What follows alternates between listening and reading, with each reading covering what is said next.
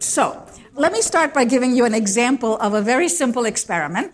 Welcome to Outsmarting Implicit Bias. You're listening now to Professor Mahzarin Banaji.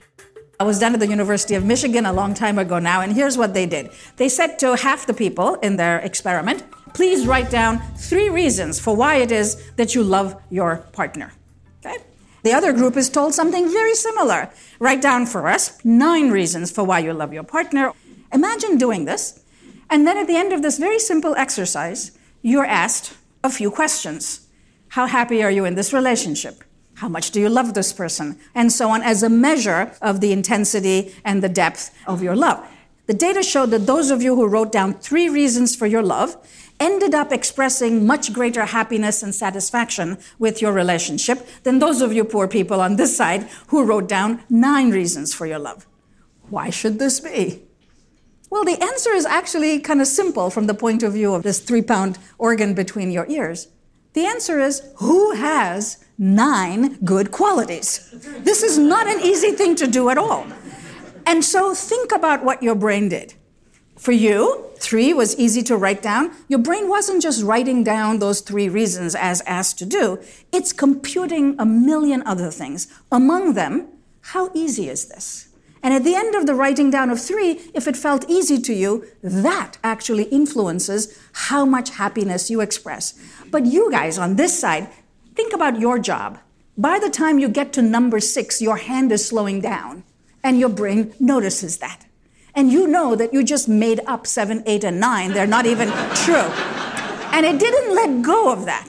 It said, This was hard. Maybe I'm not so happy. Maybe we should see a marriage counselor. This is an example of the availability bias, first discovered by psychologists Amos Tversky and Daniel Kahneman. It's a blind spot that tricks us into thinking that the more easily something comes to mind, the more true or frequent it must be. You just heard an example of how this bias can warp our perceptions of truth, how happy we are in our relationships. But it doesn't end there. The same researchers, led by Norbert Schwarz, showed that the availability bias can even change how we view ourselves.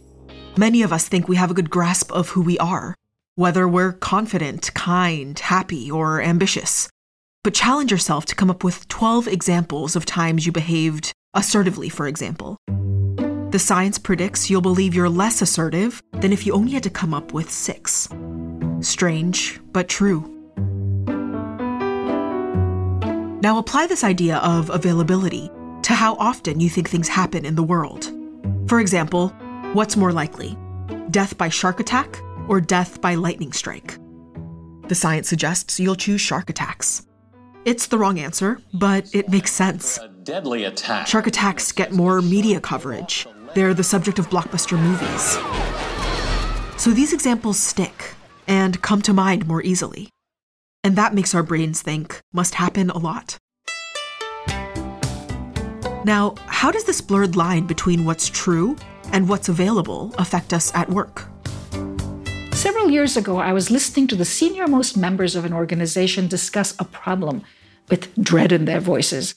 This is what they said We hire women in their 20s, but then, and their voices lowered as they spoke, the biological clock, you know. The question the company was facing was how could they navigate these replacement costs? And was it worth the investment? But then the question became moot. I was looking at their data, and to my great surprise, men and women were actually leaving at the same rate. And the first reason both groups gave for leaving? To work for a competitor. The leaders were shocked. How did the truth get so twisted? The availability bias. This belief is a common one. Women leaving to raise children is something we hear about, something that managers might worry about. So when it does happen, it sticks. And then you know the rest. Clearly, this mental shortcut doesn't always lead us to the right answer. So, how do we outsmart it? The solution is so simple, I'm embarrassed to even propose it to you. Look at the data that are right in front of you. And this applies to everyone. A recent global survey by the ICEDR of hundreds of millennials found that men and women around 30 leave work at the same rates for the same reasons. The data are there. They can help us sift what's true from what's simply available. We just have to look.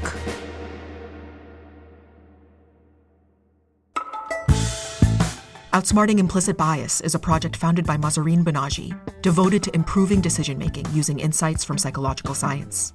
The team includes Olivia Kang, Kirsten Morehouse, Evan Younger, and Mahzarin Banaji. Special thanks to Miracles of Modern Science for music. Support comes from Harvard University, PwC, and Johnson & Johnson.